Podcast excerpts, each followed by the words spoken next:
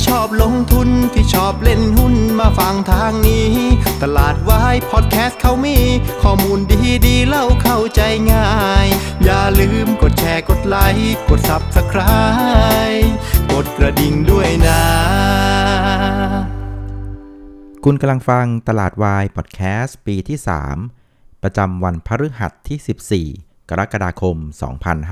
2565 ครับ ครับวันนี้เซตอินดี x ก็ไปไม่ไหวอีกแล้วนะครับ วันนี้ปิดลบไป 10 จุดนะฮะปิดที่ 1,537 จุดนะครับ ก็ปรับตัวลงถึง 0.6%ซึ่งถ้าเกิดว่าเอาไปเทียบกับเพื่อนๆนะก็ต้องบอกว่าวันนี้เราเนี่ยแพ้เพื่อนๆเขายับเยินเลย วันนี้เอเชียโดยเฉลี่ยปิดบวกนะฮะ 0.1%อาเซียนเนี่ยก็แทบจะไม่เปลี่ยนแปลง กลายเป็นว่าไทยแลนด์เนี่ยแทบจะเป็นคนที่ลงอยู่คนเดียวนะสำหรับตลาดหุ้นในเอเชียในวันนี้นะครับ คือประเด็นวันนี้เนี่ยต้องบอกว่ามันมีทั้งเรื่องที่เหมือนแล้วก็เรื่องที่แตกต่างนะ เอาเรื่องที่เหมือนกันก่อนนะครับก็คือมันเป็นเรื่องของอตัวเลขนะครับ เมื่อคืนนี้ที่อเมริกาก็มีการรายงานตัวเลขเงินเฟ้อทั่วไปใช่ไหมครับออกมาที่ 9.1%นะครับซึ่งสูงกว่าที่ตลาดคาดไว้ที่ 8.8 แล้วก็เป็นการเร่งตัวจากเดือนก่อนนะครับ เดือนก่อนอยู่ที่ 8.6 นะครับ มันก็เป็นภาพที่ว่ายังหาพีคนะครับของเงินเฟ้อยังไม่เจอเท่าไหร่นะครับ ซึ่งพอเงินเฟ้อมันออกมามากกว่าคาดแบบนี้ แถมถ้าไปดูตัวเลขของมันออนมันคือเทียบเป็นเดือนต่อเดือนอะมันก็ยังเป็นภาพตัวเลขบวกนึกออกไหมถ้ามันออนมันเป็นบวก แปลว่าของแพงขึ้นทุกๆเดือนนะครับ คือพอมันเป็นภาพแบบนี้นะครับ มันก็เรียกว่าสร้างความสั่นสะเทือนนะครับให้กับเศรษฐกิจทั่วโลกเลยนะครับ ซึ่งเราต้องไม่ลืมว่าอเมริกาเนี่ยเป็นประเทศที่มีขนาดเศรษฐกิจใหญ่ที่สุดในโลกนะครับ แล้วตอนนี้เขามีปัญหาเรื่องของเงินเฟ้อ เพราะฉะนั้นกำลังซื้อของคนอเมริกันอะมันกำลังด้อยลงนะครับเศรษฐกิจโลกมันก็สะเทือนกันไปโดยปริยายนะครับเพราะงั้นพอมันเป็นภาพแบบนี้นะครับ มันก็เลยทำให้สินทรัพย์เสี่ยงทั่วโลกนะก็เรียกว่าได้รับผลกระทบนะครับ แต่ว่ามันมีข้อดีอยู่เรื่องหนึ่งตรงที่ว่าเหล่าสินทรัพย์เสี่ยงคือตลาดหุ้นต่างๆเนี่ยมันก็เตรียมใจกันไว้พอสมควรแล้วนะครับว่าปัญหาของเงินเฟ้อเนี่ยมันอาจจะไม่ได้สามารถแก้กันได้ง่ายๆ เพราะว่าเคยเล่าให้ฟังหลายครั้งว่าเงินเฟ้อรอบเนี้ยมันมีหลายเงื่อนไข มันมีทั้งจากฝั่งของอุปทาน อุปสงค์ เรื่องของนโยบายการเงินที่เรียกว่าผ่อนคลายกันจนมากเกินไป แล้วก็มีเรื่องของโควิดด้วยนะครับ คือมันมีหลายเงื่อนไขเกินไปที่จะแก้เงินเฟ้อในรอบนี้นะครับ เพราะงั้นตลาดหุ้นทั่วโลกเนี่ยเอาก็จริงแล้วนะก็เตรียมใจกันมาพอสมควรแล้วว่าแม่สงสัยเงินเฟ้อรอบนี้สูงแน่นอนนะครับ มันก็เลยเป็นเหตุผลให้ตลาดหุ้นอเมริกาเมื่อคืนนี้เนี่ยแม้ว่าจะประกาศออกมา 9.1%เเป็นเงินเฟ้อที่แรงที่สุดในรอบ 40 ปี แต่สังเกตดูตลาดหุ้นก็ไม่ได้ลงแรงนะ ก็ลบกันเพียงแค่ประมาณสัก 200 กว่าจุดนะครับ นี่คือในแง่ดีนะ คือตลาดเตรียมใจไว้แล้ว แต่ว่าในแง่ร้ายคือว่า ถ้ามันเป็นแบบนี้นะครับ มันก็แปลว่านโยบายการเงินแบบเข้มงวดนะครับ ก็คือใช้เรื่องของดอกเบี้ยในการสู้กับเงินเฟ้อมันก็ยังคงเป็นสิ่งที่จำเป็นที่จะต้องใช้ในรอบนี้นะครับ ซึ่งนะครับ CME Fed Watch 2นะครับ เครื่องมือที่เหล่าเทรดเดอร์เขาคาดการณ์กันอะ ก็ให้ภาพชัดว่าในการประชุมธนาคารกลางสหรัฐในรอบสิ้นเดือนนี้นะครับ ก็น่าจะมีการขึ้นดอกเบี้ยน่ะระดับ 1%เลยนะ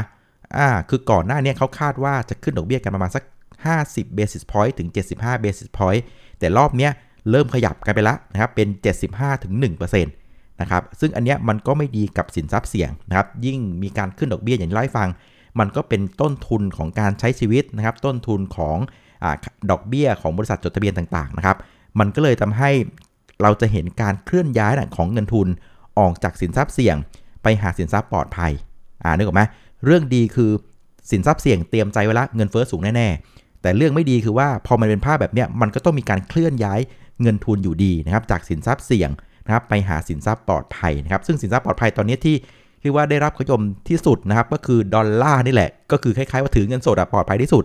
รองลงมาก็เป็นเรื่องของพันธบัตรรัฐบาล นะครับ เพราะฉะนั้นเวลามันย้ายจากสินทรัพย์ เสี่ยงไปหาสินทรัพย์ปลอดภัยไปถึงเงินสดกัน มันก็ต้องเป็นภาพของการขายหุ้นนะครับ หุ้นมันก็เลยเป็นภาพของการปรับตัวลงอยู่ดีนะครับ แต่ว่ามันอาจจะแบบไม่ได้ลงรุนแรงมาก เพราะว่ามันก็เตรียมใจกันไปแล้วนะครับ อันนี้ก็เป็น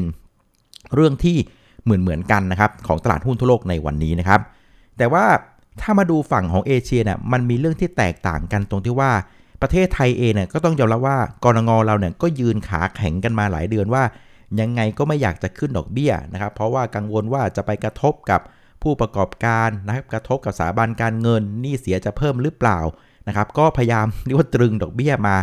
เรียกว่านานกว่าเพื่อนๆนะแต่ว่าพอภาพมันเป็นแบบเนี้ยนะครับ สงสัยอเมริกาต้องขึ้นระดับ 1%แล้ว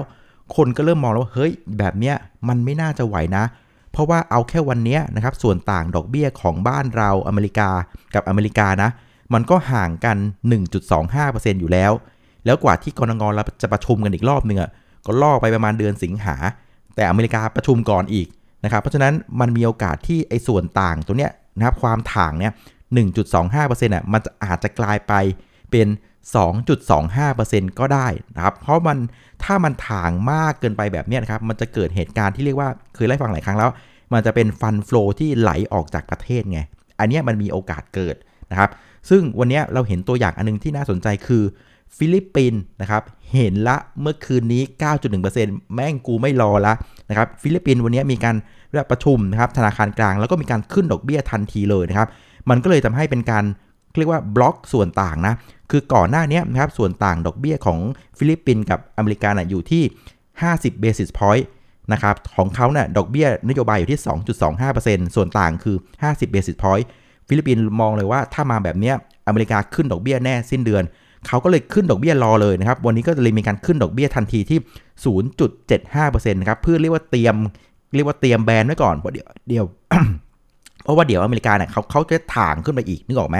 อ่าเพราะฉะนั้นเราเห็น action ที่เร็วแบบนี้ที่ฟิลิปปินส์เนี่ยโอเคแหละมันทำให้ตลาดหุ้นบ้านเขาลงนะครับ แต่ว่าอย่างน้อยเนี่ยมันก็เป็นการ action ที่ค่อนข้างรวดเร็วไงแต่ว่าพอหันมาดูบ้านเราเนี่ยอาการมันเหมือนว่าเฮ้ยบ้านเรานี้เชื่องช้าเกินไปหรือเปล่านะครับส่วนต่างตอนนี้นะครับถ้าเกิดไปเปรียบเทียบ ในประเทศในอาเซียน เอาเฉพาะในอาเซียนนะเอาเฉพาะอาเซียนที่เจริญแล้วนะนะครับยังไม่ต้องนับฝั่งของเมียนมาลาวหรือกัมพูชาเนี่ยเอาแค่ว่าเราเนี่ยนะครับกลายเป็นว่าตอนนี้บ้านเราเนี่ยส่วนต่างดอกเบี้ยน่ะเรียกว่าห่างจากอเมริกาที่สุดนะครับวันนี้เนี่ยสิงคโปร์เนี่ยห่างกันอยู่ประมาณ 1.1.11%บ้านเราเนี่ยห่างอยู่ 1.25%เราอะส่วนต่างกับอเมริกาเนี่ยถ่างที่สุดละนะครับแล้วเดี๋ยวกำลังจะถ่างมากขึ้นมาอีก ถ้าเกิดว่าอเมริกาเขามีการขึ้นดอกเบี้ยในภาพของ อ่าปลายเดือนนี้ไงอ่าเพราะฉะนั้นพอมาดูภาพแบบเนี้ยนะครับก็เลยทำให้ตลาดก็บอกเอ้ยไทยแลนด์ช้าไปหรือเปล่านะครับก็เลยทำให้คิดว่าเดี๋ยวไทยแลนด์อาจจะต้องทนไม่ไหวแล้วก็มอบตัว แล้วก็มีการขึ้นดอกเบี้ยแบบเซอร์ไพรส์ตลาดนะครับเราก็เลยเห็นภาพของตลาดหุ้นบ้านเราเนี้ยเลยเป็นภาพที่ปรับตัวลงแรงกว่าเพื่อนนะอ่าเป็นเรื่องของการคาดการณ์ว่าไม่น่าจะทนไหวเดี๋ยวจะต้องมีการปรับขึ้นดอกเบี้ยอะไรประมาณนี้นะฮะคราวนี้มาดูการเคลื่อนไหวของเซตอินดี x กันนะครับในตอนเช้า ตอนเช้าเนี่ยนะครับเราก็เปิดกระโดดลงเบาๆนะประมาณสัก 3 จุดนะครับไปเปิดที่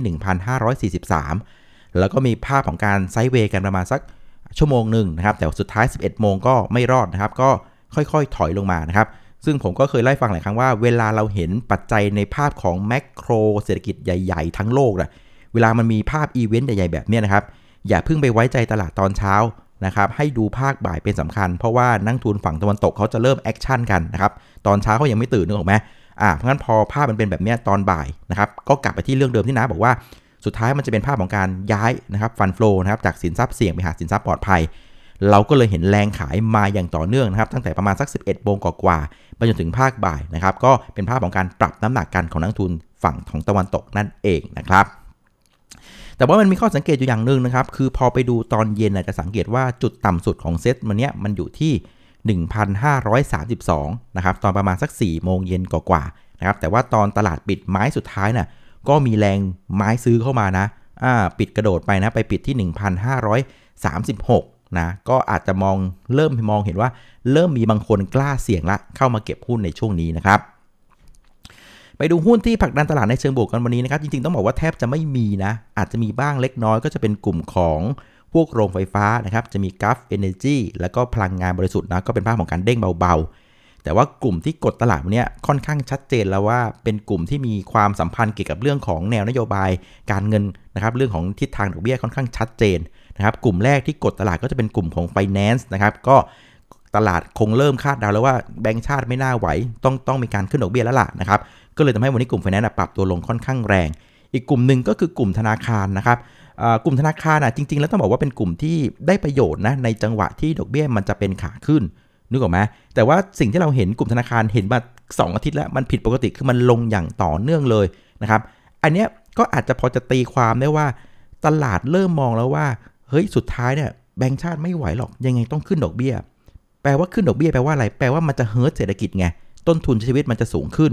แล้วมันอาจจะกระทบกับ NPL ไง หนี้เสีย ซึ่งตรงนี้ต้องยอมรับว่าทุกวันนี้แบงก์ชาติแกก็ผ่อนปรนให้ครับในเรื่องของเกณฑ์ในการตั้งสำรองเกณฑ์ของการนับว่าเป็น NPL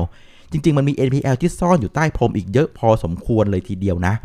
อ่า เพราะฉะนั้นตอนนี้แปลว่าตลาดไม่ได้มองเรื่องของ benefit หรือประโยชน์จากการขึ้นดอกเบี้ยละ แต่กลับไปมองในด้านลบว่าถ้าขึ้นดอกเบี้ยปุ๊บเนี่ย NPL อาจจะบวมอีกรอบหนึ่งหรือเปล่า ก้อนใหญ่ที่มันซ่อนอยู่รอหรือเปล่า อันนี้คือสิ่งที่ตลาดกังวลไง มันก็เลยทำให้กลุ่มธนาคารน่ะช่วงนี้ไม่หือไม่อือเลย เรื่องของการขึ้นดอกเบี้ยกูลงทางเดียวเลยนะอันนี้เป็นภาพของกลุ่มธนาคารนะ ส่วนในกลุ่มหนึ่งที่เรียกว่าเข้ามา confirm view นี้นะก็คือเป็นเรื่องของกลุ่มค้าปลีกนะครับภาพก็ชัดเจนว่าถ้าเป็นภาพแบบนี้กำลังซื้อหดลงค้าปลีกไม่น่าจะไหวนะครับก็เป็นภาพของการถอยลงมานะครับก็เลยทำให้วันนี้กลุ่มพวกของไฟแนนซ์กับธนาคารอะสกลุ่มเนี้ยจับมัดรวมกันกดตลาดไป 3 จุด แล้วก็กลุ่มค้าปลีกเนี่ยก็กดตลาดไปมาสัก 2 จุดนะครับมันวันนี้เป็นอารมณ์ของการเคลื่อนย้ายเงินทุนนะจากสินทรัพย์เสี่ยงไปหาสินทรัพย์ปลอดภัยนะครับส่วนผู้เล่นตลาดวันนี้นะครับนักทุนสถาบันก็ขายติดต่อกันเป็นวันที่ 4 นะ วันนี้ขายไปอีก 2,762 ล้านบาทนะครับ รวม 4 วันเนี่ยก็ขายไป 6,900 แล้วนะ ส่วนนักลงทุนต่างชาตินะครับ วันนี้ก็ขายติดต่อกันเป็นวันที่2นะครับ รวมกัน 2 วันเนี่ยก็ขายไป 1,000 กันอีก 900 ล้านบาทนะครับ ก็วันนี้ไม่มีอะไรมาก เป็นเรื่องของการปรับพอร์ตนะครับ ขยับลดสินทรัพย์เสี่ยงไปหาสินทรัพย์ปลอดภัยหรือว่าเงินสดที่มากขึ้นนะครับ แต่ว่าโครงสร้างการลงวันนี้ต้องบอกว่าไม่สวยนะครับ วันนี้เป็นการปรับตัวลงพร้อมกับวอลลุ่มที่เพิ่มขึ้นนะครับ วันนี้มูลค่าซื้อขายอยู่ที่ 61,695 ล้านบาท ก็เพิ่มขึ้นถึง 29%เทียบกับวันอังคารเนาะ เพราะฉะนั้นวันนี้เป็นการลงพร้อมกับวอลลุ่ม คราวนี้พอไปดูภาพแท่งเทียนน่ยยิ่งสายหน้าเลย เพราะว่าวันนี้มันเป็นภาพที่เรียกว่า lower low lower high นะครับคือทำจุดต่ำเรียกว่าลงติดต่อกัน 3 วัน จุดสูงสุดของแท่งเทียนแต่ละแท่งก็ถอยลงมา 3 วันติดๆนะครับ lower low lower high ไม่สวยนะครับ และที่สำคัญคือเซตเนี่ยลงมาปิดจ่อที่จะทำ new low แล้วนะครับ low อยู่ที่ 1530 นะครับ วันนี้ปิดที่ 1,537 นะครับ ก็มาจ่อ new low ด้วยนะครับ ก็ดูไม่ค่อยดีเท่าไหร่สำหรับตลาดหุ้นในวันนี้นะฮะ สุดท้ายนะครับมาสู่ประเด็นที่จะส่งผลต่อตลาดหุ้นในวันพรุ่งนี้นะครับ ตอนนี้เนี่ยนาเข้าไปดูนะตอนนี้ประมาณสัก6โมง50 นาทีเนาะดาวโจนส์ฟิวเจอร์นะครับติดลบอยู่ 436 จุดนะครับลบไป 1.4%นะครับก็เป็นเรื่องของผลการดำเนินงานของเหล่าสถาบันการเงินเริ่มออกมาไม่ดีแล้วนะครับ JP Morgan ก็ออกมาแย่กว่าคาดนะครับ ก็เป็นภาพที่ตลาดกังวลนะกับภาวะเศรษฐกิจของโลกนะครับแล้วมันก็ไปตอกย้ำกับ IMF ด้วยนะครับ วันนี้ IMF ก็ไม่ให้ข่าวว่า เศรษฐกิจของโลกนี่ยก็เขาบอกใช้คำว่ามืดลงอย่างมีนัยสำคัญนะ อะไรประมาณนี้นะ ก็กังวลเรื่องของเศรษฐกิจโลกก็ว่ากันไป แต่ว่าก็ดีนะนอกจากเรื่องของเศรษฐกิจแล้วนะ่ะเรื่องสงครามจริง ๆ วันนี้เป็นเรื่องสำคัญอยู่หนึ่งเรื่องนะ ก็คือว่าเกาหลีเหนือนะครับ วันนี้ประกาศรับรองรัฐโดเนตแล้วก็ลูฮานส์นะ เป็นรัฐอิสระแยกจากยูเครนแล้ว โอ้โห พูดง่ายว่าเกาหลีเหนือเนี่ยเข้าข้างรัสเซียเต็มที่เลย นะครับเพราะฉะนั้นต้องบอกว่าเรื่องของสงครามยังไม่จบนะเพื่อนๆยังถือว่าเข้มข้นและดูจะขยายวงไปอีกแล้วนะระมัดระวังด้วยนะเรื่องของการลงทุนนะครับเอาละสุดท้ายนะครับมาสู่ตัวอย่างแผนการเทรดนะจริงๆแผนการเทรดเราจริงแผนหลักแผนเดิมเนี่ยก็ชัดเจนตั้งแต่ 1580ล้วนะครับว่าถ้าต่ำ1580น่ะนั่งดูดีกว่านะครับแต่ว่าถ้าเกิดว่าจะเทรดกันสั้นๆจริงๆเนี่ยก็อาจจะไปดูแถวแนวรับย่อยๆอย่าง 1550นะครับคือถ้า เทรดเหลือ 150 ก็พอเทรดเล่นได้ได้นะครับ แต่ว่าถ้าเกิดต่ำกว่า 150น่ะก็ถอยดีกว่านะครับ ซึ่งตอนนี้เซตอินดี x ก็ต่ำกว่า 150 แล้วครับ จะเห็นว่าหาเหลี่ยมเล่นไม่เจอเลยนะสำหรับการเก็งกำไรระยะสั้นนะ หรือถ้าเกิดใครจะเล่นจริง ๆ ก็ต้องไปเล่นเดย์เทรดหาหุ้นแบบหน้างานกันไปก็ค่อนข้างยากอยู่เพราะว่ามูลค่าซื้อขายมันน้อยไง เวลามูลค่าการซื้อขายน้อยๆเนี่ย แล้วตัวหุ้นให้เลือกเล่นมันก็น้อยด้วยเนี่ยนะครับ มันยิ่งเทรดยากนะ เออผมว่าช่วงนี้เนี่ย ก็เอาเวลาไปศึกษาหาความรู้นะ เฝ้าตลาดไปก่อนก็อย่าเพิ่งไม่ต้องรีบในการออกไม้ออกบัตรนะเราให้ทุกอย่างมันชัดเจนในช่วงของท้ายเดือนก่อนก็ได้นะ ไม่ว่ากันนะครับเอาละครับ วันนี้ก็ประมาณนี้แล้วกันนะครับสำหรับรายการตลาดวายพอดแคสต์นะครับยังไงช่วงนี้นะแดงอาจจะพลุบพลุบโผล่โผล่บ้างนะครับ พอดีว่ามีกิจธุระสำคัญที่จะต้องให้ความตั้งใจแล้วก็โฟกัสกับมันพอสมควรนะ ยังไงก็กราบขออภัยด้วยแต่ว่าเมื่อไหร่เท่าว่างนะ จะไม่ลืมมาอัปเดตตลาดให้กับเพื่อนๆฟังนะครับ แล้วก็เหมือนเดิมนะครับพรุ่งนี้เป็นวันศุกร์เนาะไม่มีรายการตลาดวายพอดแคสต์นะครับเราจะไปเจอกันอีกทีรายการตลาดวายพอดแคสต์วิกเอนนะครับช่วงของวันอาทิตย์บ่ายๆเย็นๆแล้วกันนะครับเอาล่ะวันนี้ขออนุญาตลาไปก่อนครับเจอกันวันอาทิตย์ครับ สวัสดีครับ